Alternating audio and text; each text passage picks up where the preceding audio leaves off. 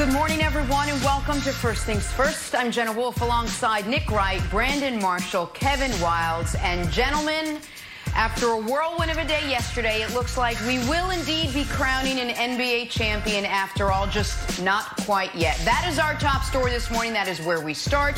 The NBA players have reached a decision to resume the NBA playoffs. There was doubt earlier this week after the Milwaukee Bucks boycotted Game 5 in response to the shooting of Jacob Blake by police in their home state of Wisconsin. The NBA then canceled the remainder of Wednesday's and Thursday's schedules, but yesterday the players voted there will be postseason basketball after all. All right, Nick, what was your reaction to how all of yesterday unfolded?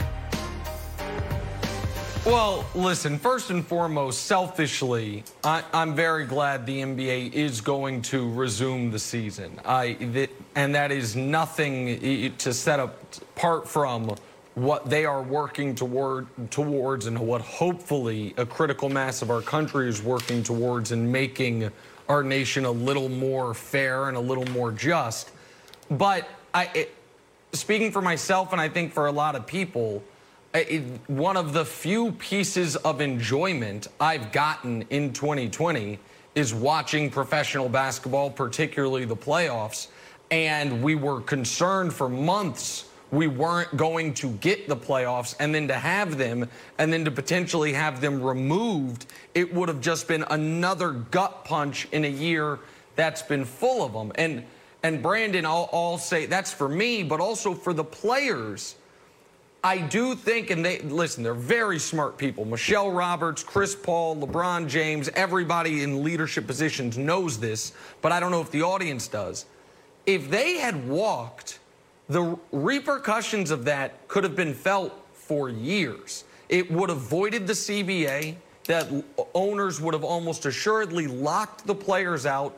We all of a sudden we could be in a position where we weren't just not getting this year's playoffs, we might have been in a position where we weren't getting next year's season. And so while I understand what the players are fighting for, it would have been such a drastic step. And I don't want to call it impulsive, but they would have had to make it so quickly in just a matter of hours from we're playing to we're not playing that I think I think it's best for the league, the players, and the fans, obviously, Brandon, that the games are coming back. Yeah, Nick, I, am I'm, I'm right there with you. I was relieved uh, when I, when the news broke that the NBA was going to return to play. Uh, but for your first point, Nick, uh, I mean, 2020 is hard for everyone. It doesn't matter if you're this big real estate man or woman, uh, you know, powerful person in, in, in business that can travel the world and do so many things. Well, you can't now. You can't travel. You can't go to your favorite restaurants. Like, if I'm being just brutally honest, Life sucks for everyone in 2020. And basketball, yep. sports, entertainment has always been a place to escape. So I was relieved there uh, because we need some place to go. And then I think about this this is not their job, it is their responsibility to do well with their platform, but it's not their job. There are people, men and women, who get paid to do the things that they're doing now. So I don't like this whole narrative and this whole uh, approach now that you know it's the athlete's job, the NFL player, the WNBA player, the NBA player's job. Correct. That's not right. This is like I want them to get back to doing what they love. Right. So selfishly, yes, we need that escape, but get back to doing what you love. And then I also thought about this yesterday because uh, one of my ex teammates, Brian Urlacher, tweeted or sent out an Instagram mm-hmm. post mm-hmm. giving his comments on, on, on, the current state of our country and what's going on around police brutality. Um, I found myself going down this rabbit hole for the very first time. A lot of people won't believe this, but I've never ever followed any blogs or any type of headlines or any comments that was just negative driven. And and when I when I when I went to his page to see if this was the guy that I followed for for a few years and looked up to, because when I talk about leadership, there's the first person to come to my mind, and the first person I, I talk about is Brian Urlacher in the Chicago Bears, and then it's the New England Patriots. So I, I run to his page and I read his comment, and then I said, well, this cannot be. This is not the guy I know. So I go down to the comment section and I want to say, who is entertaining this? And there was this one guy, I had no clue who he was. I click on his page, he had a little blue check. And then I'm following this guy and I'm, I'm reading his things. And something disturbing happened for me.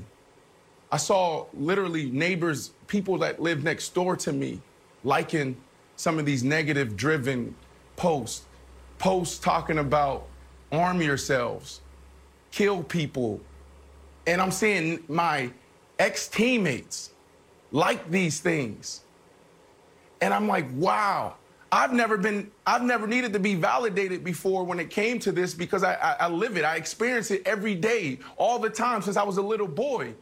So I never needed to follow anyone to hear from anyone to tell me that these things that are happening is true. So for me, this was the very first time that I was actually able to see that I'm living with people, doing life with people that feels differently about that way me. about you. That feel And- that, that, that, that don't and- and value you the way you should be valued. Yeah, so so I'm relieved that the NBA is back, but I also understand the weight of the world being placed on them right now. It's not fair. Um, and, and, and seeing my ex teammate Brian Urlacher and his comments uh, was very disturbing for me. But it wasn't even about him because I went to another page and I saw this other guy who's, who's making a living off of just these negative comments and these negative posts and seeing ex teammates and then also neighbors like his, th- his things. And this is why I understand why these guys walked yesterday. Sure. Kevin, what was your reaction to everything that happened yesterday? Um, My reaction was one of great empathy and in the same ballpark as Brandon, I was taken aback by some of the comments that I saw online. And one of the things I saw multiple times was what is this going to do? What is this protest going to do? And I, I had two reactions to that. One, my first reaction was just to dismiss those comments out of hand, that those people should just be written off. If you don't get it, you don't get it, and, and just be written off. And then I thought, my other side was like, well, maybe that is coming from a place of a lack of understanding. And I, and I wanted to illustrate what I think these protests have done, what we know and what we don't know. So what we know, and this goes back to Kaepernick that changed the tenor of policing um, reform around the country. And this is just, and there's countless. This is from American Progress, and there's lots, but I'm just going to illustrate a, a few to make my point. Sacramento City Council approved an inspector general to investigate police mi- misconduct. Washington, D.C. passed legislation bans the hiring of officers with a history of misconduct. New York City launched a database to track discipline cases. Utah's governor put a ban on chokeholds. Olympia, Washington now dispatches uh, crisis responders to nonviolent situations. So if anyone says, I don't know if any of those things happen without a change in attitude in the country, that of course is built on uh, the backs of, of Bill Russell and Muhammad Ali, but most recently Colin Kaepernick. So I think those are, are things that we know that we can point to, that if you're in the comment section, these are real things that are happening, and that's why these protests matter. The other part of this is a little bit more of a, a creative uh, thinking exercise. And you're not going to hear anything like this in any other sports show.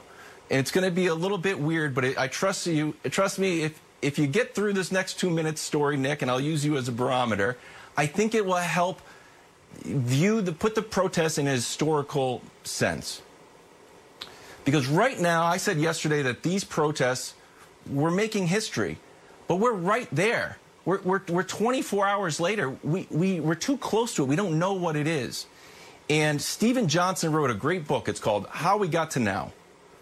And he has this chapter on clean. And this is where, this is, you got to follow me here. Chapter on clean describes a cholera outbreak in London. And a guy named Jon Snow, not Jon Snow from Game of Thrones, just a guy named Jon Throw, Jon Snow. Everybody thought it was in the air. Jon Snow did some research, was the first uh, epidemiologist, said, you know what, it's not in the air, it's in, it's in water. And he traced it to a water pump and basically solved cholera and helped propel germ theory and made clean drinking water the foundation of health. From there, people are like, all right, how do we get clean drinking water? How do we kill bacteria in the water? Okay, we get chlorine. Once you got chlorine, you know what you can get? Swimming pools. And then there's a bunch of swimming pools. There, you didn't have swimming pools, they're called moats. We get a bunch of swimming pools. There's a drought in California, and get Tony Hawks walking by said, oh, that swimming pool's drained because there's a drought. I'm going to skateboard in it. So it's a long way of saying the guy who discovered cholera and cured cholera also, in a way, made Tony Hawk skateboard. So the reason why I tell this story is this. We saw a historic moment yesterday, but you have no way of knowing how, that historic moment is going to reverberate through history. exactly right. Unless you can tell me exactly what right. my son is going to be in, in 50 years. When we're looking at the TV and says, Dad, why does it say I'm a man? Why does it say education reform? Why does it say say your name? And he's six years old. So unless you can tell me what my son is going to be like and how his life is changing in 60 years old, you can't say that these protests are not doing anything. There's specific legislation happening, and the future is brighter because of what the NBA players did yesterday. Well, A Wildes, if I'm the barometer, I, I, I, give that an A plus. I think it was per- you could follow it perfectly, and I was excited to follow you down the path. That's first of all. Second of all, the, it, I'll tell you what in the in the micro and then in the macro what yesterday did. Here's what the micro did. Brandon Marshall, a week or so ago, a few weeks ago, was racially profiled, at least I believe, and had the cops called him for no good for no good reason. He kept that story to himself or only told the closest people around him. Yesterday, because we were doing the show we were doing, instead of talking about Lakers Blazers, he told that story publicly. He then shared the video. Right. And I, there, is a, there is a real chance that that moved some people. Uh, I, I shared, you know, my stories of parenting, my family. And there's a chance that moved some people. So that is filling up the awareness bucket.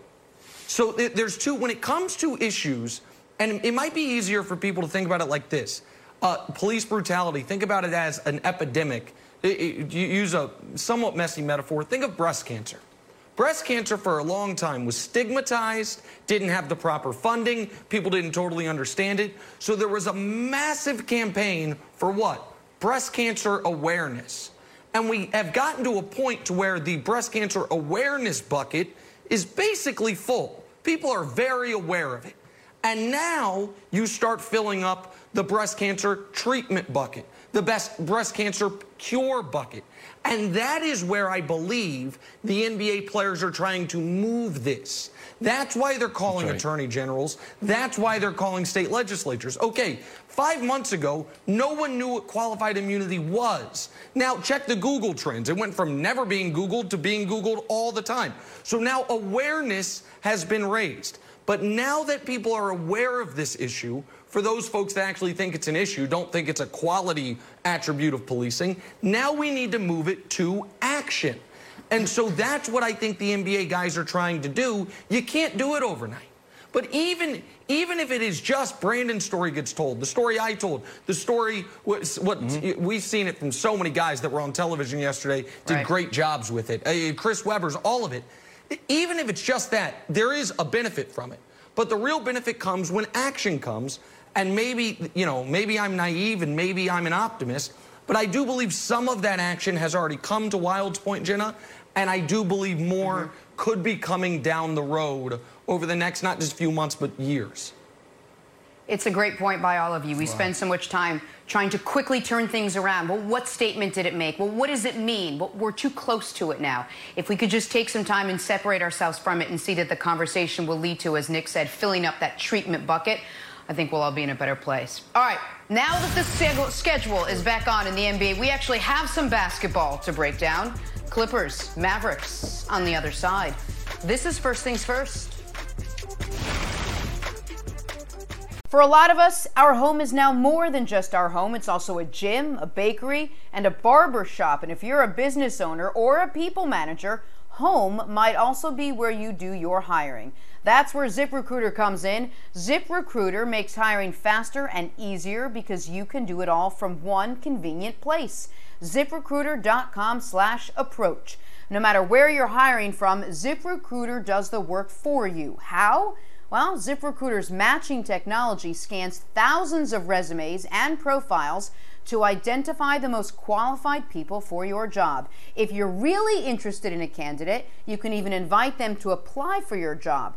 With one click, ZipRecruiter sends them an email from you, and you stand out from the competition. And right now, to try ZipRecruiter for free, first things first listeners can go to ziprecruiter.com slash approach. That's ziprecruiter.com slash approach, A P P R O A C H. ZipRecruiter.com slash approach. ZipRecruiter, the smartest way to hire. We're talking basketball because the big story this morning, there will be basketball. That after the players voted to resume the postseason. Clippers head coach Doc Rivers talked about how excited his players are to get back on the court, saying, quote, they're really looking forward to it. Yesterday was a very difficult day, though. Like their emotions were all over the place. They thought it was over. It was just a really tough day for all of them. The irony, considering the Clippers were one of two teams who voted to boycott the remainder of the season. But Brandon, I'll start with you. What was your reaction to what Doc Rivers had to say? You know, I just thought about the locker room and uh, and in my journey through the NFL. And one of the things that I had to learn, and it took me probably five to six years to get this, was every guy is different. You know, every guy uh, approaches success differently, failure differently, and even this situation, we've never dealt with this before. Not us uh, as media members, athletes have never done with this. So we don't know how these guys are going to respond. But I do know how we're all trained. And I think it's a microcosm of society. Like we're all trained to stay in this this this space of peak performance. So guys going from not playing to playing, they're actually trained for this moment to be able to eliminate distractions and move forward. Now, how is everyone going to deal with it? I don't know. We saw this play out with Paul George being in the bubble. So I really believe that we're going to have to take it uh, case by case, guy by guy, but they're trained for this moment. You have to think about that. No matter what's going on off the court, with your relationships, uh, your family leading up to the game, after the game, uh, you know, what's going on with your body. We literally train every single day to stay in this space of peak performance. You need to be right here to unlock your full potential as an athlete. So seeing these guys go from not playing to playing in this moment, I truly believe we're going to see the ones who are mentally strong, mentally tough, uh, rise to the top. Well, Brandon, I want to I want to kick something back to you because I when I saw Doc's comments, I thought about Paul George and his comments on what he's been struggling mm-hmm. with. And but but before I ask you the question, I just kind of want to debunk something you hear not only from some fans but some commentators, yeah. which is, man, you're rich and you're famous. Quit whining. You're at a you're at a resort. Quit. That it that shows such a fundamental misunderstanding of not only how mental health works, but how the human condition works. You normalize your yeah. circumstances. So, like, if you, if you, there are folks who the only thing they want in the world is air conditioning in their home. They feel like, man, if I could just have AC, everything would be so much better. And they get it. And six months later, guess what? There is something else they need because they've normalized the fact that this is what they have. And so I say that to say this I'm not saying money doesn't solve an immense amount of issues, but these NBA guys went into the bubble rich and famous. So being rich and famous doesn't affect their mental condition while they're there because that's been normalized.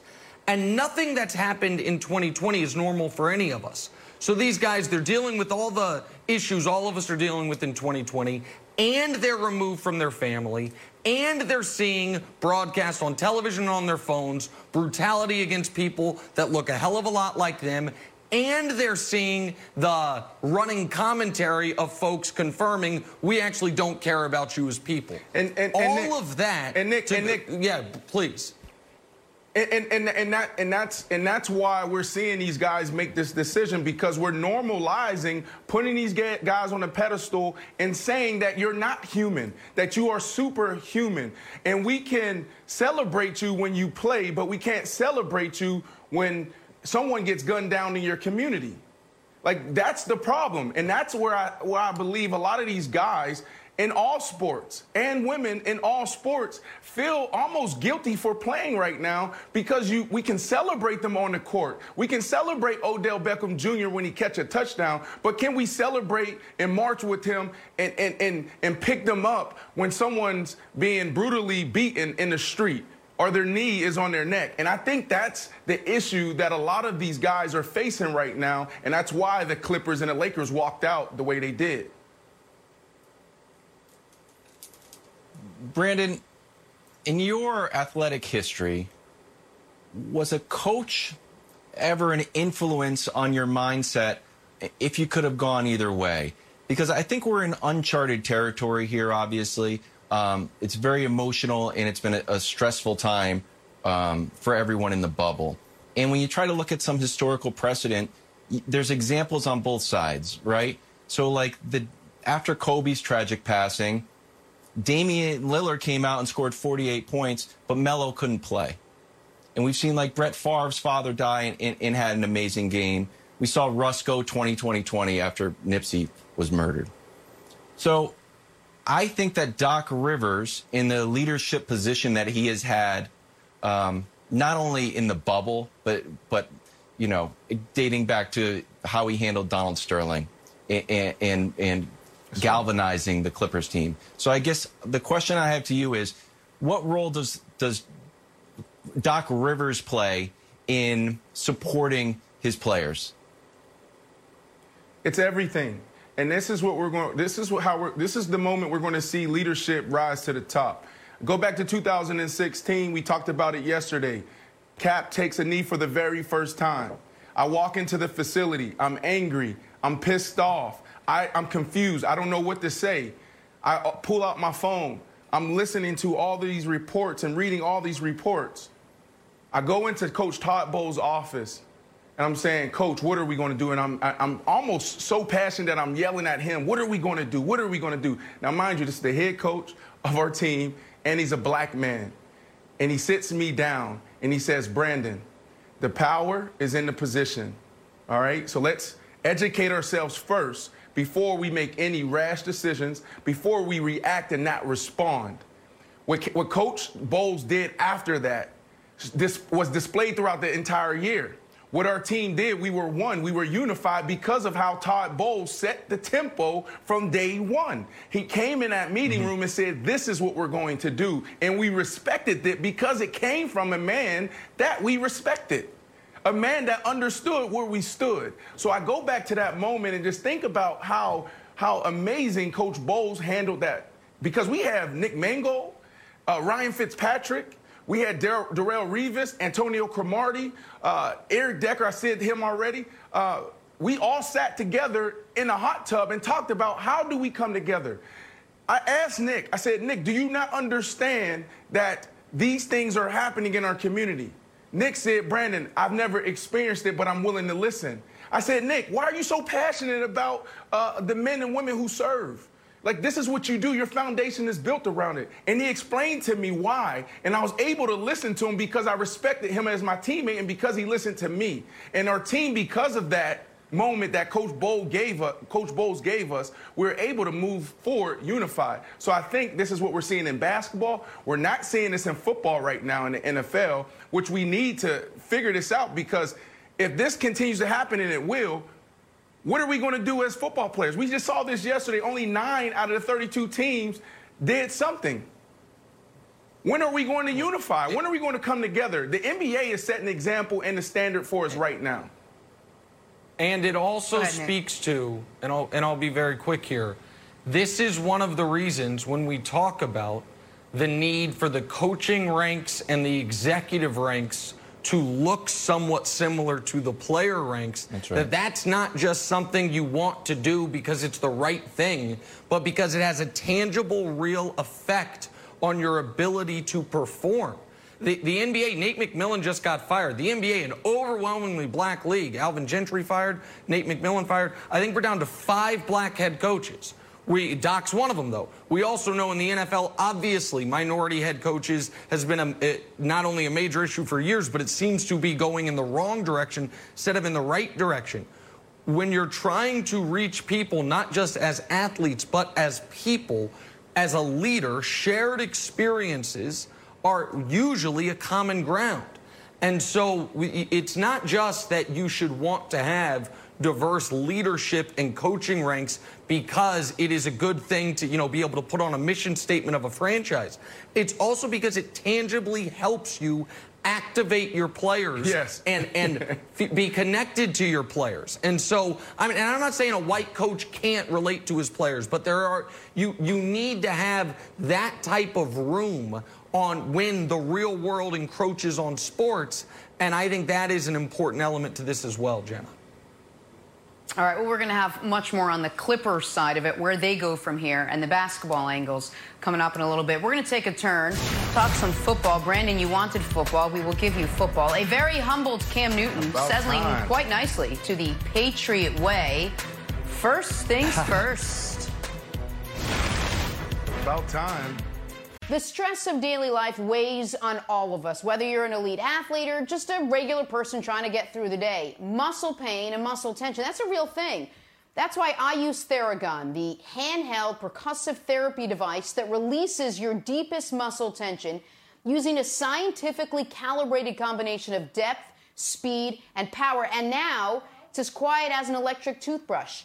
That's because the all new Gen 4 Theragun has a proprietary brushless motor that's so quiet you'll wonder if it's on.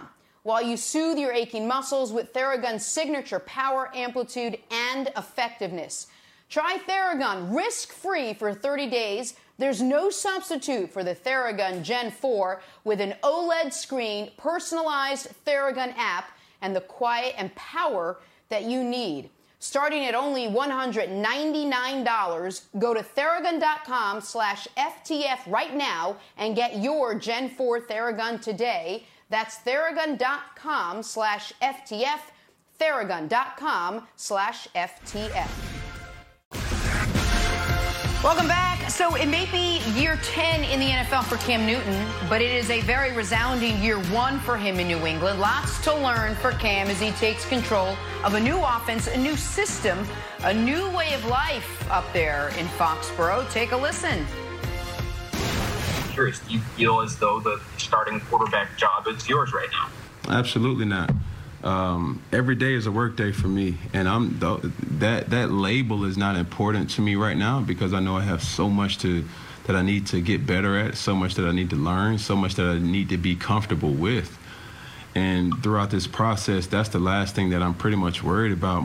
Um, knowing that you know there's certain things when I come to the line of scrimmage, and it's just not as firing mentally as I would want it to be, rather than other plays that that that may be called. And I see, you know, a person like uh, Hoyer go to the line, and he's just as sharp as it could be. And you know, from me asking him questions, and he answered them, and uh, you know, steady and things like that. There's there's things that I know I need to be become better at, and be, until I get those things done, you know, everything else is irrelevant. Look at the card. I didn't know he All had right, cards Brandon, in the hat too. that yes. That Yeah, is ace a king. Ace king in the side of the hat. It's a Loved guys. it. uh, ho- Oh, oh, terrible. Sorry, Jen, I got too excited. I got Tremendous too excited. point. Tremendous. I I fell in love with Cam Newton during this press conference. He was humbled and he So- got it and he understand. Nick, Nick, let me just tell you, this is the only thing I wanted from Cam. I, he deserves it, but let him earn it. That's all I've been saying this whole time. He deserves the Jenna? position. Let him go out there and earn it. It's still a bad hat. Go ahead. What? What? Jenna? I had to get that off my chest. Check. Check your mailbox in one week. We got another Cam jersey coming to you. Nick got one. I now you're get a getting one too. Brandon, you're next. I- There you go. see, Yeah, I coming up, earned it, coming up. Kevin. And for the kids. I earned that jersey. Guys, this all is. Brandon, sorry. Jenna. We had to get all that dirty laundry out of the way. Go ahead. What'd you think of what, what Cam had to say? Listen, this isn't about Cam Newton. This was all about Bill Belichick and I absolutely love this. Following Cam this entire offseason was a roller coaster because I too, like you, wanted Cam to feel humility or or think Yes. that he's going to be feeling it for the very first time. So when he gets cut, Yes. when you go from Superman to being cut, that can really humble you. And the way he approached his offseason, I felt was phenomenal. Then he gets the job. Once he got the job, the first thing he posted was, I'm, re- I'm releasing old Cam. Cam is back. They're taking advantage of me. And I was like, no, don't go that way, Cam. Because I wanted to see this guy who already lives with a chip on his shoulder, with an even bigger chip on his shoulder, but with humility. So I just thought, no, we're going to see, we're going to see it, the same old Cam, right? But then, if you listen closely, you hear Cam, and you're like, wow, is this Cam or is this Bill Belichick getting to Cam? Because what I imagine is Bill Belichick walking in to the, the team meeting, uh, putting on the, the you know on the screen the, the picture of Superman and Batman, and like, guys, what are we doing here? We haven't done anything. Like you haven't won anything. And it, Cam, come on, man, you just got here. You don't even know how to call X Pop Z's prick. Come on, Cam. So then what happens with the, in the Patriots organization, this is what they call the Patriots way. It's a, called a cascading of communication. Whatever Bill Belichick says in front of the team, then the players start to say. You see Edelman, you see Tom Brady, you see Gronk, you see the defensive guys start saying the same thing. And this And is see what I see in. Cam is he finally get it. So I'm excited for Cam. I think this could be one of the be- be- best years he's ever had because he's not only a superstar talent, but he's now getting the, uh, the coaching that's going to take his game to a whole nother level. I'm excited. So, so I love here's it. the thing. I'm with you. I Go ahead, happen, Nick. I happen to believe false humility is way overrated, but people eat it up as evidenced by this show. So fine, good for him. Oh, please. But this is a great example, Wildes, of Cam falling right into the Patriot way, which is Oh, two yeah. parts say nothing and one part lie through your teeth. It's a tried and true method for the Patriots, and it's worked out quite well. Cam knows he's the starter. six Super Bowls. Like, listen, Bri- Brian Hoyer, Brian Hoyer is one and eleven since 2015. Has thrown 65 passes in the last two full seasons. And Stidham Super Bowl champion, is- Brian Hoyer. How do you put this kindly? Jarrett Stidham is Jarrett Stidham. So Cam Newton is the starter, but he is doing the right thing because of the organization that he's in, Wildes, which is to say, hey, I haven't earned it yet. I still got to go check with Hoyer about the calls at the line of scrimmage. And then he was nice and he threw Stidham in there too. He's like, and I ask him occasionally, like, where's good to eat around here? Because maybe you can help me with that. Oh, but like, so this on. is this is like what so he's saying the right things but it is an impossibility wilds that a healthy cam newton is not your starter week one against the miami dolphins Well, I, I, I appreciate all those nice things that you said about Cam Newton and uh, the reigning dynasty in all of sports, the Patriots. I'd be a little bit nervous if I were you, though, Nick, because I know you think you can compartmentalize, say, oh, well, the Patriots over here, but the Chiefs are on this little mountaintop. They don't, they, they don't need to worry about the Patriots. Well, you do, my friend, because everybody, that's just another thing that's been wrong. And I've been two months two months and I've heard several wrong answers of what was going to work. And if we could play some music, some game show music, I'll tell you what's going to happen as we go through these cam timelines. One of them was like, hey, that's not even there yet, but sure. We're I'll get to that in a second. The first one was, hey, is Cam, the Bill Belichick is going to tank? Wrong! They're projected to have nine wins, third most in the AFC. Hey, there's no money for Cam, Nick. Remember that old fallacy? Nope, Cam signed Yeah. for 550.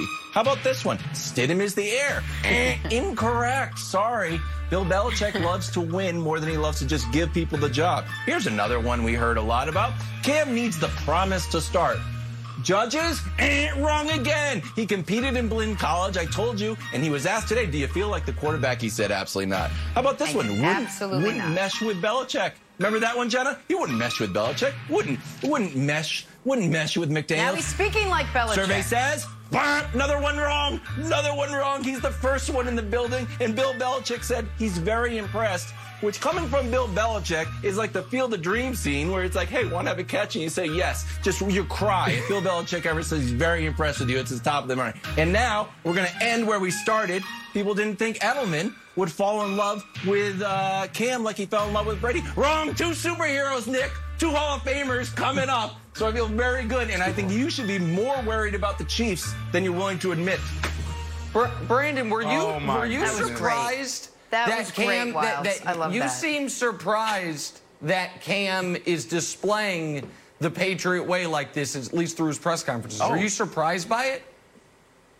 No, no, no, because I've really been tracking Cam all offseason, and, and I wanted to figure out where his head was. And I was excited for what he could possibly do next. But I'm not surprised because Cam, players, all we want is someone that's going to give us a chance. Just give us a chance to be successful, unlock my full potential, win the game in the fourth quarter. That's all we want. He knows he's going to get that at Bill Belichick. So he's going to listen to Bill Belichick. Bill Belichick will coach him the same way he coached Tom Brady. If you make a mistake, you're going to get called out in a team meeting. If you fumble the ball, you, you jump off sides, just take a lap. We're seeing that already. And this is why Cam has an opportunity to take his game to a whole nother level. He's still, what, 32 or something? He's a young guy. Yeah, exactly right. So, and Wildes, while your presentation yeah. there was spectacular, one thing that I think you will acknowledge is that all of those prognostications that you were listing off that the general public had made, you know who was on the yeah. other side of all of them? This guy. The two Before Patriots, the Patriots fans on the show. You Cam, and me, buddy. I, well, no, I'm not a Patriot fan. But you and me. Along, two, two all peas along, in a pod. You right I here? said Cam was oh, going to go there. Superman all Batman. along, I said the Patriots would never. The Patriots would never tank. So I. So uh, I say that to say this. And now I will also be proven correct on this final Patriots prognostication, which is they are not in the Chiefs class, buddy. Listen, it's a okay. it's a good story, and I'm happy for Cam, okay. and I'm glad Hold he's going to be able to uh, Hold rebuild on. his val. Oh, you think they can be in the Chiefs class, Brandon?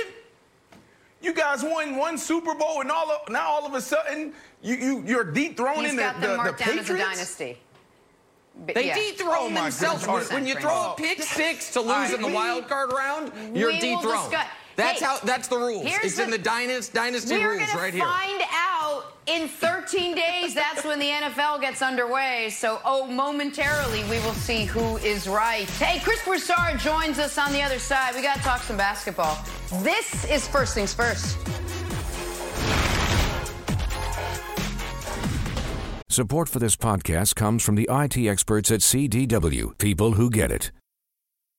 At CDW, we get the future workplace works differently. Today's my first day back. Almost forgot what floor we were on. Understandable. But with modern health and safety technology orchestrated by CDW, the future can work better. Technology like thermal screening and occupancy tracking enables employees to walk confidently into the office. Wait, this isn't my floor. Is this even my building? Even if it's been a while. IT orchestration by CDW. People who get it. Find out more at cdw.com slash future of work. Back here this morning talking basketball with Chris Broussard. Broussard, we almost weren't talking basketball after the Bucks boycotted Game 5 after the NBA canceled Wednesday night's games in the name of social justice. But yesterday, the players reached a decision to, in fact, resume the playoffs either today or Saturday.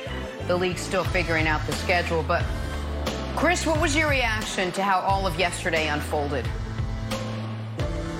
Well, obviously, the basketball fan in me, as, as in all of us, is excited that the games are going to be played. It's just been terrific basketball in the bubble. And so I'm happy about that, as I'm sure everybody else is. Um, but I, I support the players in their decision to come back. And I dispute the notion that's out there that they got nothing accomplished because they're going to play, you know, after a, what, two, maybe three day boycott. I would say number one, they put the owners, the commissioner, the corporate sponsors, and the networks on notice that we will go there, that the nuclear option of walking out is now on the table. And if we don't, you know, going forward, if things don't change, we are willing to go here. And we saw what the ramifications could be, not just in the NBA, but this could spread to Major League Baseball and maybe even the granddaddy of them all, the NFL. And then you are talking about really being able to make some real change and and throwing upheaval into the world of sports and even business. So I think that was achieved. Secondly, when you look at tangible possible results, the Milwaukee Bucks were on the phone with the Attorney General and Lieutenant Governor of Wisconsin, and they joined the governor in calling for the Wisconsin legislature to start meeting next week on Monday to look at a police reform bill that's been on the table for more than a month mm-hmm. and hasn't been looked at. So if that is achieved, that is a tangible change and result that you can trace directly to the Bucks decision uh, a few days ago to not play. So, and then of course getting the owners involved. If the players can get the owners to support them as equal partners in this fight for justice, justice and not just supportive bystanders, then that also could be a win. So I think that some so, good has come out of this and will come out of it. So again, I support the players. So here's the thing the folks who are most adamant that the NBA players accomplish nothing by returning, many of those folks are the same people who are most adamant that they shouldn't have stopped playing to begin with. And so right. we can try to we can try to combat these folks with logic with facts like, okay, the NBA players boycott. All of a sudden, then, the Baltimore Ravens, one of the most powerful corporations in the state of Maryland, releases a statement that is calling for the arrest of Breonna Taylor's killers, calling for the end of qualified immunity. There is that didn't come out of thin air. That was the, the product of a light being shined even brighter on what's going on thanks to the players' boycott. But here's the problem. And this is where it is tough at times, and I don't mean to sound, say, this is going to sound arrogant, but I don't mean it to. This is where it's tough being on the right side of history. Is the folks that you're arguing with are so shameless that they don't need any level of consistency. They don't need to not be hypocritical. They can, in the same breath, explain why it is the, the, the, reason the Second Amendment is so sacrosanct is because you have to be able to protect yourself against an oppressive government, and later that day, support the oppressive government. Like, the, the, there is no level of, like, well, wait, hold on a second there, sir. I think there's a hole in your logic. Because the logic is if you're loud and black and you stand up for yourself, I'm against you. And so the folks that are mad at the NBA, of course they are. They, they, spent a few weeks pretending they cared about the horrors in China, which was a good break from them pretending they cared about the horrors in Chicago. They don't actually care about those things. It's just a way to silence black people. And so I, the, I think it is important to, uh, it, it's hard to dismiss you know, tens of millions of people. But on this issue, I, I don't care what they think because what they think is, what does LeBron think? I'm on the other side. LeBron's not going to play. They should play. Oh, he's coming back. Coward. Why didn't you quit? It's all, and, and it's not just LeBron. Just using him as a as an example. Right. And so I think that's what's happening here. And Brandon, I think a lot was accomplished simply by stories like the one you told yesterday, being out in the public eye and potentially moving some of the people that are somewhat in the middle on this issue. Yeah, I mean, I, I was relieved that the, the guys made the decision to go back. And the reason why is because of everything that's going on. Chris, sport and entertainment has always been an escape for us since day one. And now we're throwing our athletes to the forefront of this discussion and say, listen, it was your responsibility, but now it's your job. And I just don't agree with that. I think we need to be responsible with the platform we've been given, but we literally pay men and women to do this job every single day. They are making a career out of this. So to ask our guys to carry this burden by themselves and our women, it's just not fair. Okay, but I will say this they're doing a phenomenal job. If I'm them, I, I embrace this moment. I play my brand of basketball. I go lights out. If I'm LeBron James, I drop 60 tonight, and then I push the conversation back in the forefront. Because now the entire world, the attention is surrounding this bubble. This is the moment for you guys. But play basketball. Use this to continue to push the conversation forward. Now, after being relieved, I, I turn on my phone and my phone is being blown up. I got all my ex uh, Chicago Bears teammates hit me up about Brian Urlacher, a guy that I've always used as the example of true leadership, a guy that I say, not all these people on my wall, out of all these guys, and I got over 100 jerseys, the one guy that I say, I got Larry Fitzgerald right here. Or sorry, on the other side, Larry Fitzgerald. There you go. This is this is the ultimate pro. Yeah, I this do is the the ultimate time, pro. But out of all of these guys, the one person that I always highlight is Brian Urlacher because of his how he leads. And then this guy stands up and says something like that and divides us even more. And it made me go down this rabbit hole that I've never gone down before. I've never followed any negative blogs. I never even read any negative comments because it's a waste of time. Never done it. And then I'm reading the comments underneath him. I'm saying, who is entertaining this? And I find this one guy got a little blue check, and I go to his post. He has like 100,000 followers, and all of these people are following this guy, and he's literally telling people to arm themselves and then be violent. And then I see my neighbor. This is this is real. I see my neighbor like his post. I see ex-teammates like his post. And that was the scariest thing for me because I never realized that I'm living in, in the locker room with guys that feel this type of way. And that, to me, is why these guys walked away because they're probably reading these things every single day and understand the comments. So it's it's it's awesome that they're back, but I can only imagine the pressure that they may feel and the guilt for playing basketball while black people are being gunned down in the streets. This is a mo- this is a big moment for these guys. Embrace it, play your brand of basketball, and push the conversation forward. Kevin? Um, mm. Chris, I'm going to ask you to draw on your experience um, as a sideline reporter. I know you're on the front lines of Donald Sterling, and um, Doc's uh, uh, unique position as galvanizing that team post Donald Sterling, and how you think how he moves a, as we start to play basketball again with this shadow of, of, of the real world um, over us. Well, Doc is uh, obviously one of the most respected people in the NBA, not just as a coach, but as a man. And you that was clear yesterday when Chris Paul asked Doc to speak to the players. Now we know that Chris and Doc had their issues as player and coach with the Clippers, and even the way Chris forced his way out of there and to Houston uh, wasn't really great. But the fact that he asked Doc to speak to the players showed how much he respected Doc. Of course, Doc was there as a player like them. Uh, Doc has been a coach. Doc is obviously close with the owner, so he can t- he knows that side as well. And Doc is, you know, in an interracial had been an interracial marriage, so he's dealt with racism on that front as well. So Doc is just uh, a great asset to the league and the players, and they all respect him so much. And then his speech the other night, I mean, that moved everyone who really is interested in seeing change and, and positive change in this country. Um, to see a man that accomplished, that strong, that powerful, who is the son of a police officer, to see him break down emotionally the way he did, I just think was a galvanizing thing for players, and that's one re- another reason they wanted him to speak. Well, we're going to hear from Doc Rivers coming up in a little bit. But on the other side, we're going to take a turn, talk a little football.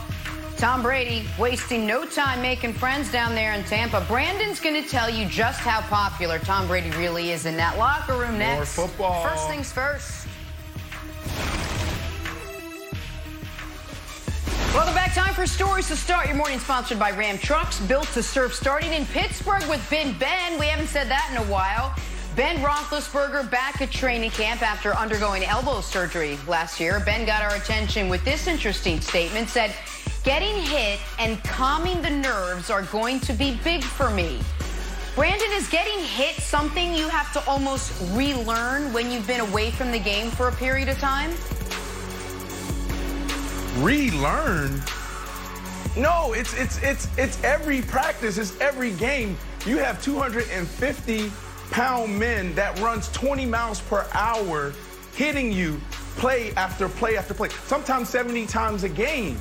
I remember moments before going out to practice or games, I would put on my helmet, stand in front of the mirror, and just slap myself in the face just to be prepared John for that Henderson first style. point of contact. yeah, like we, we like no, this is a thing in the NFL, guys.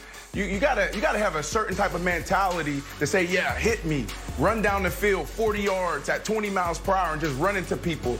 No, I, I understand Big Ben here, and then also what he's saying here is like, hey, the last phase of rehab is the toughest one. We hear that all the time repairing a ligament, repairing a muscle, that's the easy part. But actually getting through the, the mental side of things, the last phase, like, am I okay to go back to play?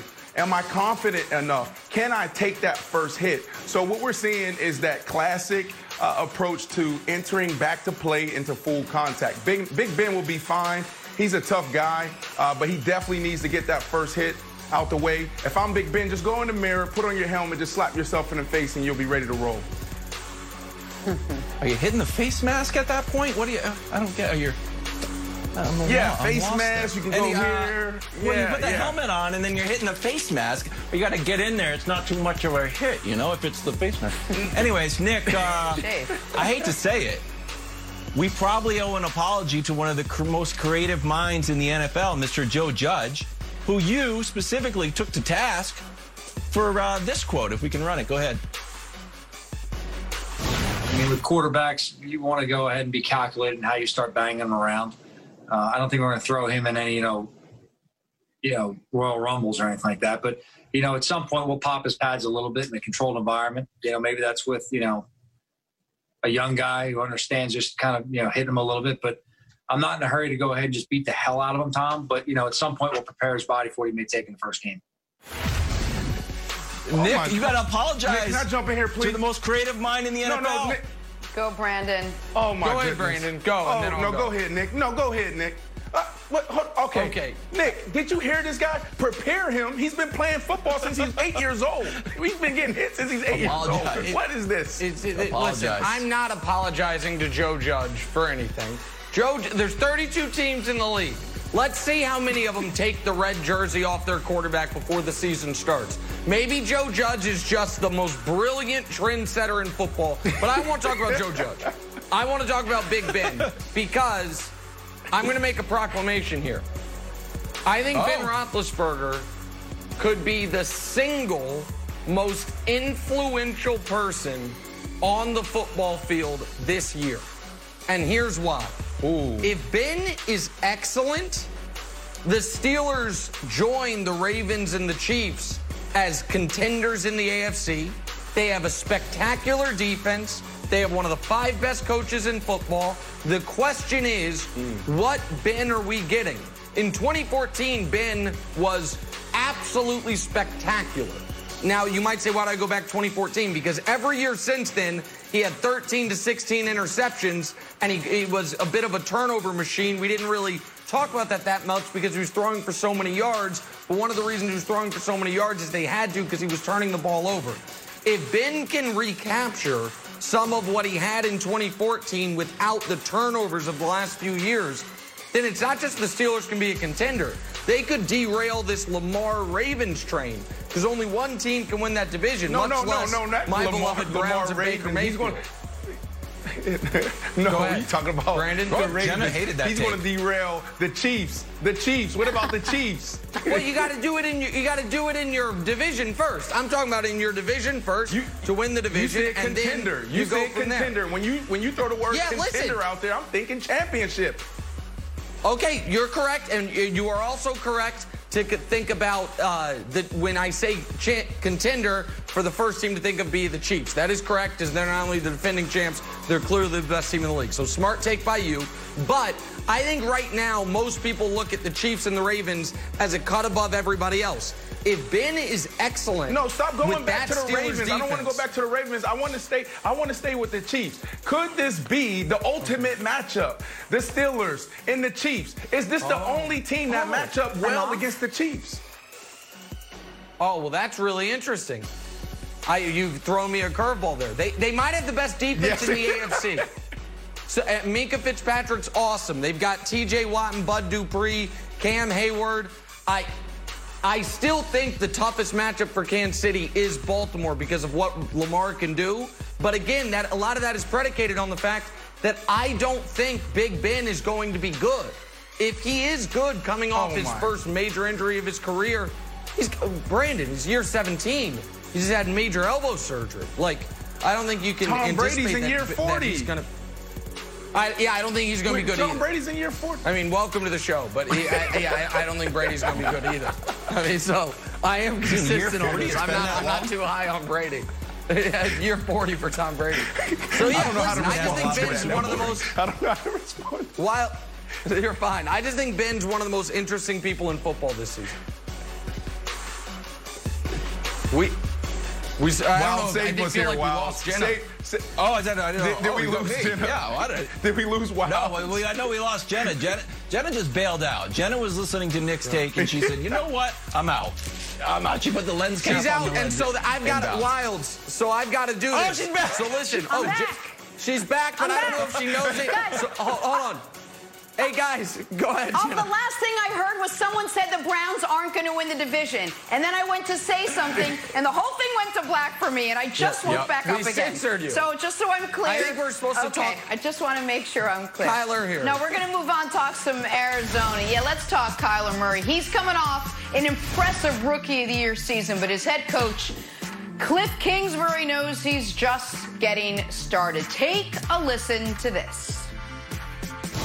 I think he understands now the consistency with which you have to approach that position that he's in. When you're the face of the franchise, everything you do from your waking moment has to be about being the best you can be for that organization. And, and he knows that now. I mean, we can't have a bad day. We go as he goes. And, and um, I, I think that just watching his daily preparation, the way he handles himself on the field, the body language, communication with his teammates, he, he's made huge strides. And, and he, he's been through it. I mean, last year, a lot of times it was survival mode. He was thrown right into it. There was nobody keeping the seat warm for him or to learn from anybody week one. I mean, he was the guy the moment he stepped in the, in the locker room. And he gained a lot of respect for his teammates, the way he handled that situation. And I expect him to uh, continue to progress this season. I feel like Cliff Kingsbury should only do press conferences from that palatial Arizona state where he was That's covering the draft or he was part of the draft moving forward. Uh, Brandon, what are your expectations for Kyler in year two now? Well, uh, initially when, when this topic was thrown on my desk, I was I wanted to praise this guy. I mean, his swagger is at a 10. He throws one of the most beautifulest balls I've ever seen in my life. And I wanted to praise this guy. But I'm after hearing this again, I'm starting to think, is there trouble in paradise? Or is this guy someone we may not know? He just talked about, think about what he said. He just said now he's starting to get it. We can't have a bad day. You, we have to take these press conferences serious because coaches send messages, right? So I don't know if this is a guy that comes into the locker room one day he's great, one day he's bad, but it's something for us to pay close attention to. I love him. I think he has huge upside. I would love to catch a ball, even if it's just in the backyard from him. But we need to take these comments very serious. Well, you just ruined. Unless you say nicer things, Brandon. I don't think you're going to get the invite. I don't know if you're inviting him or he's inviting you, but you got to be nicer if you want to bring him over to the backyard. Uh, look, I am treating Kyler just like uh, Nick treats Luka. I've, I've just, I'm like, you know what? I'm going to pull for this guy w- without reservation. And I was happy to see that some fantasy drafts have him as QB number one. And I was like, great. These fantasy experts and old Kevin Wildes in the same boat. And I thought it was real love. It is not real love. It is fake love. Mary J. Blige does not approve. You know why they love Kyler Murray? Because they think Arizona is going to be behind all year. If you look at their schedule, they got this from numberFire. Correct. Five favorites, eight close dogs, and this is my favorite stat. I will use it all the time. Two big dog under games, two big dogs. So here I think that me and the fantasy uh, football world all had real love for Kyler. Not true. They actually think the Cardinals are going to be terrible. So Kyler, I am rooting for you. But paradoxically, I don't want you to put up big numbers because I want you to win games. I got Nick? Yeah, I got listen, the Cardinals. What you see week. on that schedule, and then what, what you see on the schedule there is, and I don't know if we can quickly show it again, is the season does start off where they're in a decent position to get off to a good start, which is critically important because That is the toughest division in football. And as much as I love the draft pick of Isaiah Simmons to go along with Budda Baker, to go along with Patrick Peterson on defense, obviously the biggest acquisition anyone made this offseason, DeAndre Hopkins. Look at week six through 13. That is, two games against Seattle, New England, brutal. Dallas. Brutal. It, it's brutal in that spot. And I just, I feel like the Cardinals are a team where the hype train's going to get derailed a bit. I think they're more likely to finish last in the NFC West than first in the NFC West. And I, I just think they're in a brutal schedule for a young quarterback to be trying Who to Who do you like week one? Who do you like week one? Do you like you like oh, them or San the 49ers? Francisco. San Francisco by double digits. All right. We oh. got two weeks to discuss what's happening in week one, but for now, we're going to head back to the NBA. Set to resume the playoffs. We'll break down what went down the last 24 hours next on First Things First. They're going to have a hard time keeping Kyler upright in week one. Back here, first things first, and we now welcome in Yahoo senior NBA writer Vincent Goodwill. Vinny, thanks for getting up, hanging out with us this morning. Such an historic time in the NBA. If you would take us inside the last 48 hours in Orlando, I, I, know you're not down there now, but but I know you're really locked in and dialed in. How did the players ultimately decide to continue to resume the playoffs this season? Jenna, I think you initially have to go back to the situation that led to the Milwaukee Bucks uh, deciding to boycott. That was them going rogue everything that had been done largely to this point had been players being unified and being on one accord and everybody being be in group texts or sort of unified conversations. And George Hill and everybody else in that Bucks locker room decided, hey, we're just not going to play today. You know, you you see the you saw the scene of them being in the locker room or not being in the locker room, but you saw the scene of Orlando being on the floor warming up. They had no clue of what was going on. Like, so when everything happened, I wound up getting texts from people with the Lakers saying, well, what are we supposed to do now? Because they've made this decision unilaterally. So when you take huh. that emotion and you carry the emotion into the meeting that happened that night, where the Lakers and Clippers were very vocal, Pat Beverley was really, really vocal, really emotional. Some people weren't even sure as far as where it was coming from and some of the uh, rhetoric that he said towards uh, Executive Director Michele Roberts. And you know, sort of the Lakers and Clippers walking out of the room and it's sort of being like the season's in jeopardy here because LeBron James is such a critical part to this. He was really vocal in it. He was more so saying, "Hey, look, what's the plan here?" And because there didn't seem to be a plan from the Bucks who initiated everything, there was the frustration was, "Hey, you've now put everybody in this bad position. We understand your emotion. We understand everything that happened in Kenosha, Wisconsin, and how you felt compelled to boycott this game, but now this is reflective on everybody. So once the emotions uh, of that night settled down, you come back the next day, you have the meeting with the owners. Michael Jordan was very involved uh, with a handful of the players uh, as far as being a conduit.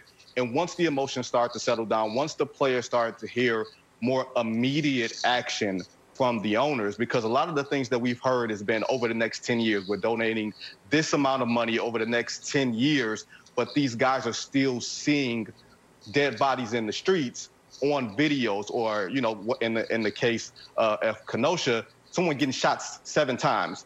So and from behind so I think they were looking for more immediate reaction more immediate whether it's legislature influence whatever. And once the owners gave their word that hey we're going to do more in the immediate right now that's what led to the players being a lot more open towards coming back. I don't know if there was ever necessarily any intention to directly leave, but I do think there was some confusion and there was the openness to say, hey, you know what? This isn't working right now.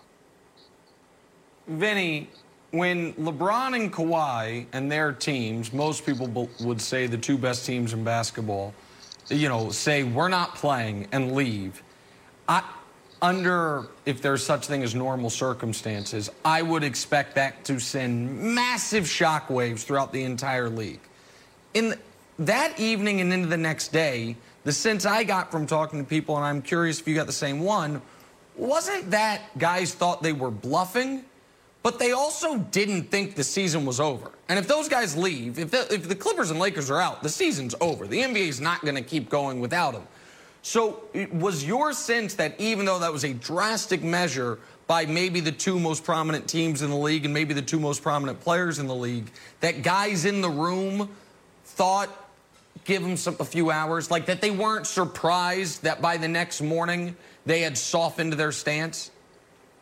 Absolutely. I, I, and the one feeling that I had gotten initially was that, hey, LeBron is really upset here because you got to think, Nick, and, and, we talk about it and we joke about it a lot. LeBron is the statesman of the NBA. Everything that happens through this period is going to be largely reflective yeah. upon him. You can argue that he's the face and something was done without him. Yep. And something was done. Not only was something done without him, but if we know one thing about LeBron, LeBron thrives on order and being calculated. Everything that he's done, whether it's being more than a vote and all these other initiatives that he's done, has been, you know, largely well thought out, well planned. It hasn't been impulsive. So when he saw something that's deemed an impulsive act, whether it's out of emotion, grief, whatever the case may be. I think he understood the emotion and the grief, but he said, okay, if you're going to do this, what's the next step? Because now is this not only just reflective on, you know, all 13 teams remaining, but this is reflective on me. And maybe he didn't say it reflective on me directly in that way, but that was the emotion that was being conveyed. So I do think he was very, very serious. I, and, and one thing that someone told me who was in the meeting, he said, look, the Lakers and Clippers were sitting in the back. Of course, they were going to be the first ones to walk out of the room, you know, that type of thing. So a mm-hmm. lot of this is like logistics and everything else. But at the same time, we know the three faces of the league, or the three faces in, in this bubble to today are LeBron, Giannis, and Kawhi Leonard. And if any one of these three teams leaves this bubble for whatever reason outside of them losing a playoff series, it delegitimizes everything. And if LeBron walks out of this because he doesn't like whatever the, the, the, mode or, you know what I'm saying, the function is, then it certainly not only delegitimizes the process, but it also severely fractures the player owner relationship. And that's why he was far more insistent on what the owner's going to do. He didn't have a problem with you know, necessarily, from my understanding, that the Bucks wanted to do this. He says, okay, what's the next step? And there didn't appear to be a next step, and that's what caused the walkout. Wow. Vince, great insight, man. I'm learning so much, and I haven't heard it from this angle. Uh, let me ask you this. LeBron and the Lakers, Kawhi and the Clippers, how did they go from being the first teams to walk out and say we're not playing, the only teams to walk out and say they're not playing, to now okay in going back to play? Like, what did they hear? What did they get that ensured them that it was safe to go back and they were fine with it? Brandon, I think it was just emotions and tempers flaring in that moment of this is going to largely fall on us. So when you go back to your hotel room and you're talking to your advisors, your teammates, and you realize not necessarily what's at, at stake, because I firmly believe that these guys have always known what's at stake if you look at it, LeBron has far more time behind him than he does in front of him as far as his NBA career. But one thing that these guys take great pride in is what are we leaving behind for the next generation? And largely to me, this is critical to saving the economic health of the league and the game itself. Because I still believe that regardless of the player owner relationship now, when all this is over, I do believe the owners are going to open up the collective bargaining agreement and try to get the money back from the players that they did not get from the gate. 40% hmm. of the league's revenue comes from attendance. We don't know when fans will be allowed back into the arenas again. And we know in terms of the court of public opinion that players never get the benefit of the doubt from the public when it comes to black labor, white ownership. We know how that story is going to go. We can talk about the cause and effects and everything else, but that is the simple fact. And whether it's a pandemic, whether it's uh, the messages of racism and everything else, we know how that's going to play in the public, regardless of how the public feels about being entertained in the moment. So, yeah, I do think that they took a step back and looked at the big picture. And once they figured out, okay, this is how we move forward in this, we are revert, not reversing course, but we're taking a detour from what this initial plan is. And now we're going to reconvene with the owners. They talked to Michael Jordan yesterday. There was a handful of players, at least two players on every team, remaining team, on a call yesterday around, I think around five o'clock with every remaining owner, along with Adam Silver, along with Michael Jordan, and they were starting to hammer some of these things about how to move forward. Why Michael Jordan? Vince. Oh, go ahead, Brandon. No, no, go ahead. Sorry, Wildes. Go ahead. Okay. Um, Vince, in in previous years, um, we've seen LeBron, you know, get off of social media because he wants his uh, entire focus on the playoffs, and that's what he needs to um, perform at the highest level. And that's impossible now. And we also heard Paul George the other day say the bubble has gotten to me, the mental health of it. It, what do you, can you get a sense of when the ball tips off, what the games are going to look and feel like with so much uh, on the heels of such an emotional and stressful few days? Kevin, I'm not sure if you had high expectations going into this bubble, but I did not.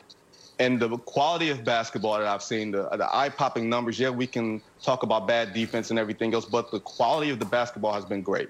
And I think this has underscored the level of mental concentration that the players have had to dedicate to all of this in, in this moment, where you have to dedicate all of this, all of your basketball sense in this 48 minute period to put together, you know, to play high quality playoff level basketball. You know, you didn't really have time to really warm up and get your body back into it, but we've seen entertaining basketball to this point.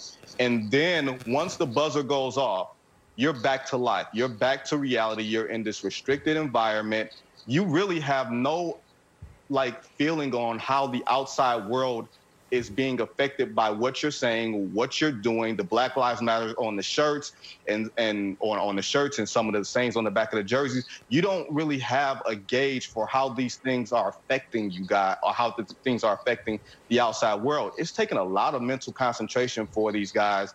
And I think this was kind of, I won't say the players broke, but I will say that we got a window in the past couple of days as to how stressful this environment has been out of out of the three major sports, and not including hockey. They have the most restrictive environment. Baseball and, and football, they can at least go home to their families. They're not in a quote unquote mm-hmm. bubble. So while I won't say I, I, know exactly how they're going to play moving forward because you took a, a big mental pause, I would say that I have no reason to believe that there won't be a higher quality of basketball like we've seen over the past month or so. Well, of course, yeah, Vince, and at a time you, where they should be really just focused. Uh, uh, go ahead, Brandon. I know you wanted to jump in there. Go ahead. Yeah, yeah. I'm sorry. I'm sorry about that. I just want to get to Michael Jordan because I find it interesting uh, that we have a guy that's standing in the in the gap right now, bridging it be you know from the player to the owners uh, in a significant role. Um, and this is a Michael Jordan's been a guy that shied away from this type of moment, or shied. I wouldn't even say shied away, but has never really embraced the politics and the social uh, movement around sports and, and culture. So, uh, what are you hearing from the guys uh, as far as Michael Jordan being that person to stand in the gap? Well, he's the chair of the Labor Relations Committee, so that that's just part of his title and the role that he's accepted. And also, he has relationships with Chris Paul, Russell Westbrook, all these other guys. You know that basically because of Jordan brand, and also Michael Jordan still thinks of himself more as a player than he does as an owner. I think we've seen that over the past few months, the way his competitive juices are, and he knows the health of the future of this league is critical to how this is going to work over the next couple of months or the next month. Vinny, it's great to have you this morning. Thanks for getting up. Always great insight. Great job, Appreciate Vinny. your time today. Room Rater gives you zero we out of ten. We got to take a break. Put something on those walls, bro. Come on. on the other side, do the Blazers have any chance whatsoever against the Lakers with no Dame? First things first.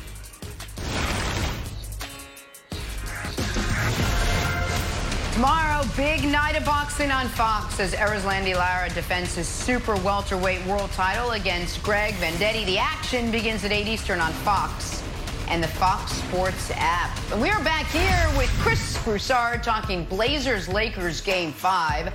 Originally scheduled for Wednesday, will likely take place tomorrow. For the Blazers, they'll have to try to do the impossible without Damian Lillard. Lillard posting this on Instagram saying, dislocated finger, lateral knee sprain, but this is good for the soul. Missed my baby boy. Broussard, it's good to see Dame's in good spirits. Been a roller coaster of a bubble ride for him. This is a series uh, as good as over, I would say, for the Portland Trailblazers at this point, especially without Dame Lillard. Would you agree? It's not as good as over. It is over. I mean, point blank. And look, even oh, with the healthy I stand game, corrected. even with the healthy Dame, Portland was not going to win this series. But now that he's out of the bubble, they're down 3 1. Uh, look, with all due respect to CJ McCollum and Carmelo Anthony, Jusuf Nurkic, all these guys, I wouldn't be surprised if they've already brought it in and done the one, two, three, Cancun. I mean, this is, a, they're Oh, going to have to fight against human nature. Look, we know the bubble has mentally been tough on all of these guys.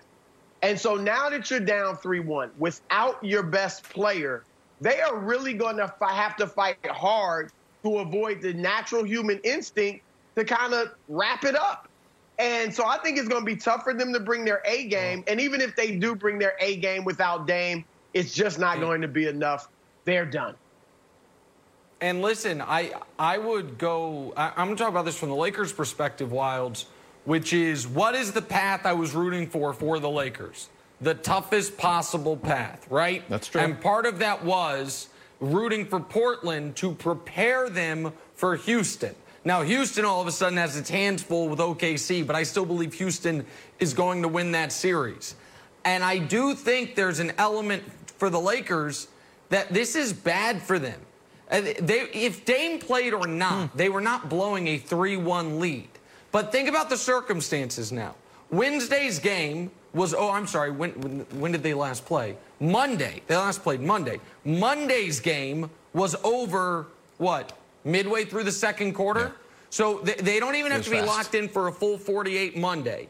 Then Wednesday's game gets delayed. They're not going to actually play until probably Saturday, as Jenna mentioned, at the earliest. They, they are going to be able to go through the motions entirely and win that game. Then they'll have a few more days off to get ready because Houston and OKC is going to go longer.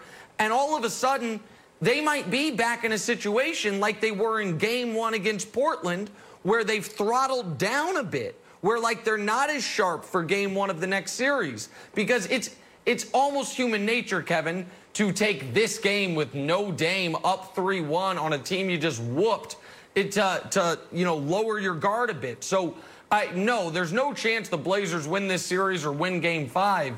But I do think that oddly, it actually Wow. is not the best prep for what they have coming up against Houston in, or in the next round. Yeah, I know that was one missing of the theories uh, on why the uh, why the Bucks lost to the Magic. When the Bucks looked across the court and said, "Ah, no, Aaron Gordon will roll," you end up losing. So I could see the Blazers having a competitive game. For me, it's win-win. If it's competitive, I say great. We get to Broussard. Your your pick of Lakers in six is okay. It won't be it won't be Lakers in five. You win. The other thing, if they lose, I want this. First of all, I want Melo to do whatever he wants. But if I could make a recommendation to Melo, Melo, come on back to New York. come on back to New York. Oh. New You get us to the playoffs. Oh. You can mentor. You can mentor the young team, and we can give you your flowers. Here's Melo. He can still play and contribute to a playoff team. He averaged 15 points, six rebounds, shot 42%, 38% from three. The Knicks have the youngest, fifth youngest team, a little bit under 25. So he can mentor those guys, which we saw him do with Gabriel when he was mic'd up. Take a listen. Play hard. Listen, play hard. As hard as you can. The minutes that you get, do everything you can do. That's exactly what I want to see. And this is the last time he was in the garden. Played great. The- It's always a perfect part in sports, Broussard, when the visiting player starts getting cheers. He played fantastic. So I hope the Blazers win. But if they lose, I'd like to see Melo suit up in a Knicks uniform. And who was his old agent, Broussard? Do you remember? Broussard, who was his old agent? Uh, uh, Leon, Rose. So I guess Leon Rose Chris was Paul. the president of the Knicks. So I don't even know if it's considered tampering if you just text your buddy. perfectly. Oh, I know. I Hold assume on, Brandon, though. Hold on, Chris Paul. Brandon. Brandon, you said we're missing it. What, what are we? What are we missing? Yeah, I, I'm. I'll- I'm just sitting back listening to you guys, and, and it and it baffles me that how far off you are. Collectively, and Oh. I'm throwing Jenna in here as well because I'm sure she's. I'm Oh, sure her take is that it's over. Yeah, I'm throwing her in there as well. I Be- said it's good as over, you by guys the have way, been guys. covered. Oh, okay. Correct. Co- You guys have been covering sports for o- like collectively over hundred years. And if you guys know anything, you guys 60 of know Come on. the emotional toil toil on some players and some teams. These right, guys him were the ones that Yes, walked out of the meeting. Do they even want to be here? Right? Like, I, to me, I think they're going to play well. But do they have a chance? Absolutely. The Portland Trailblazers, they're looking at this as an opportunity for them to steal a game. Now, will they win the series? Probably not.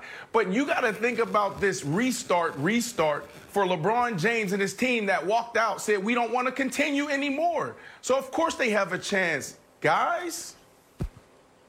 Uh, All right, listen, I, I get that take and I respect it, but I, you, I'm coming from a perspective. I thought the Blazers had no chance if Dame was playing, and I do think Broussard's point that I, do these guys really want to extend their stay in the bubble by a couple of days? They thought they were getting to go home Thursday morning.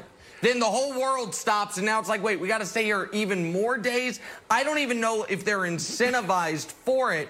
But Broussard, I want to ask you something. Because one thing for the Lakers that, it, A, maybe Rondo gets back on the court because his hand's better and he was dealing with back spasms. Oh, yeah. But the other thing that's been interesting to me is now listen, I advocated they sign JR over Dion months ago before the pandemic hit. They ended up signing Dion. They, they get JR only once Avery opts out and Rondo gets hurt. The way they have just decided after it didn't look like this in the seeding games that JR is ahead of Dion in the rotation, that Dion is basically the, you know, a man that only plays in blowouts has been really surprising to me because he did add, even though he stresses me out, a little scoring punch off the bench. Like, mm-hmm. I do think Vogel hasn't quite figured out what his playoff rotation is yet. And again, I don't know if you're going to be able to do that in a game. I expect you to be winning by double digits throughout. But to me, that's something the Lakers need to work on, Broussard. No, I agree. I, I definitely don't think their full rotation is set. And then, like you said, you've got Rondo coming into the mix at some point soon. I, I, I was not surprised he went to JR just because they were so desperate for shooting. And as up and down and inconsistent as JR is, he is a better shooter than Dion Waiters. Dion is more of a playmaker. He'll score off, score off the dribble and things like that. But JR, we all know, and I, I even said it as lukewarm as I was on the signing.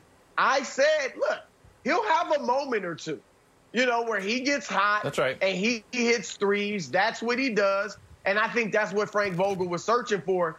So you, you're right. I mean, this I, I don't I don't see Portland putting up a fight. I, I know what Brandon said, but they're oh, done. They're gone. And I don't know if JR Brandon, will let's get just, to for the record, you know, play with. they're as good as Go done, ahead. not done. W- w- We got to go. Broussard, thank you so much for hanging out with us today. Our top years. story Done. again You this guys morning. been the covering players, sports for 100 players years. voting Broussard's, to resume the Broussard's playoffs. been covering the Back league since the this. merger. Aging. Well, why am I aging every day? merger. Every show, I'm getting older.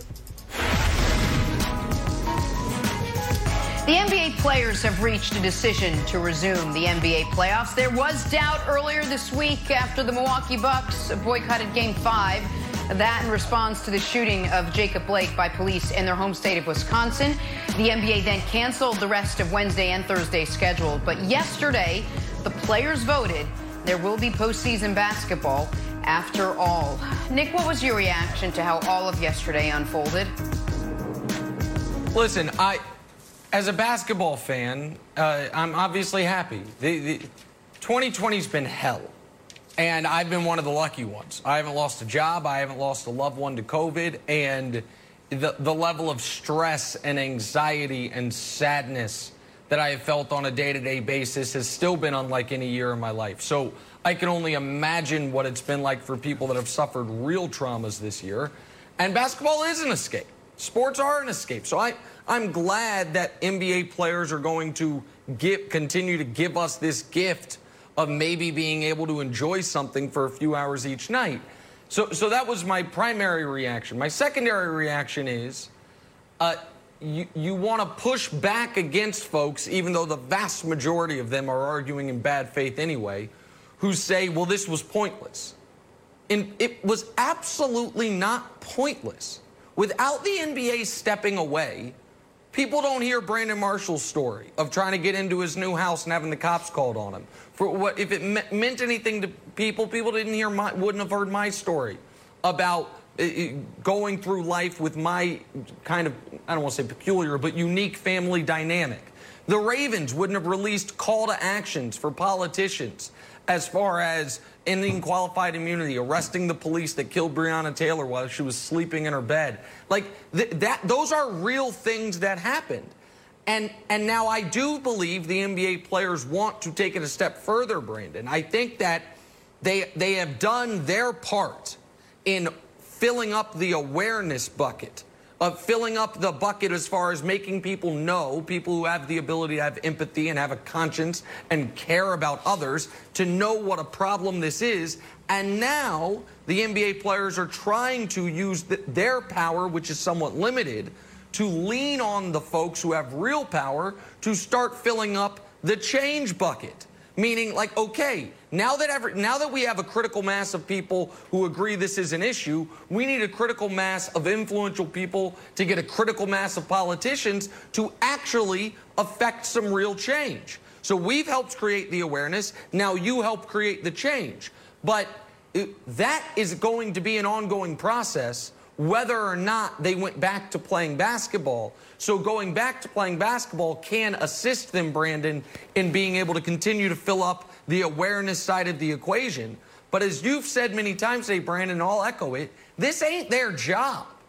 These are these are yeah. guys. All of the the whole NBA is my age or younger. They, they are professional athletes. Yeah. They, they, they didn't sign up for this responsibility. It was thrust upon them. And so now they're trying to push it back to the folks whose job this actually is, Brandon.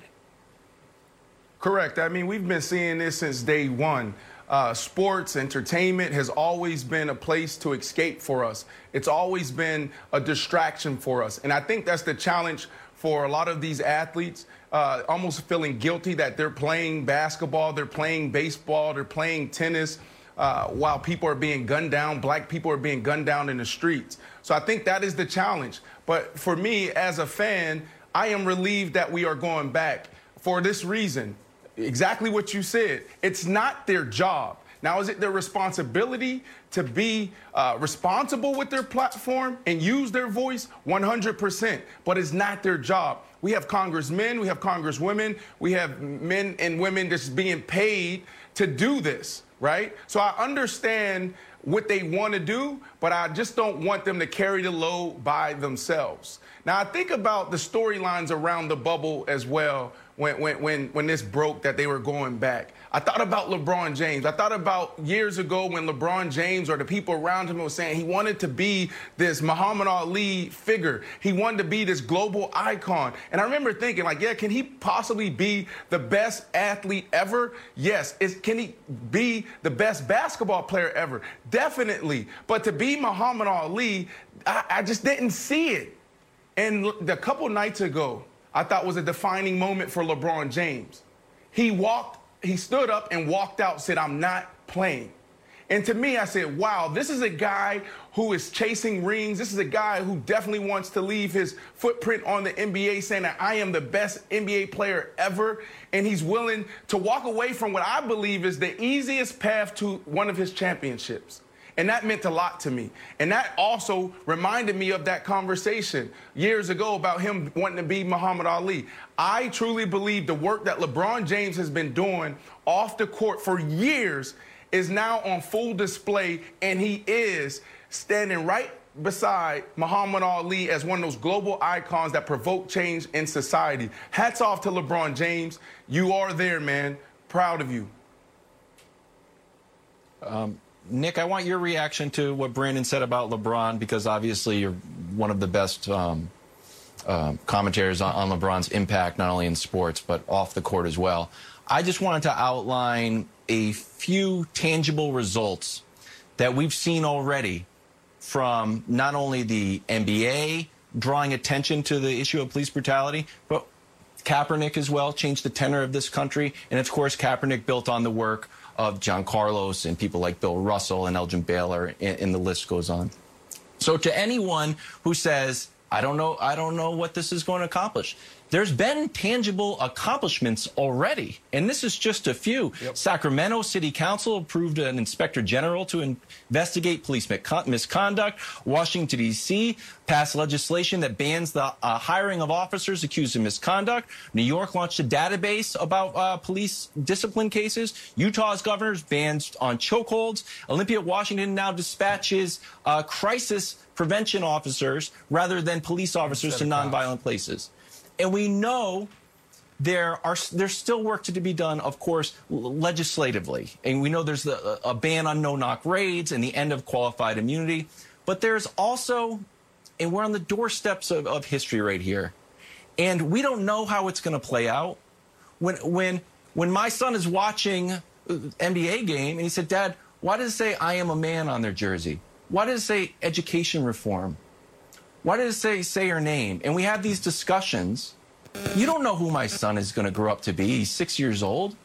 We don't know the effects, the ripple effects of the change that is happening when you're on the doorstep of history won't play out for decades to come.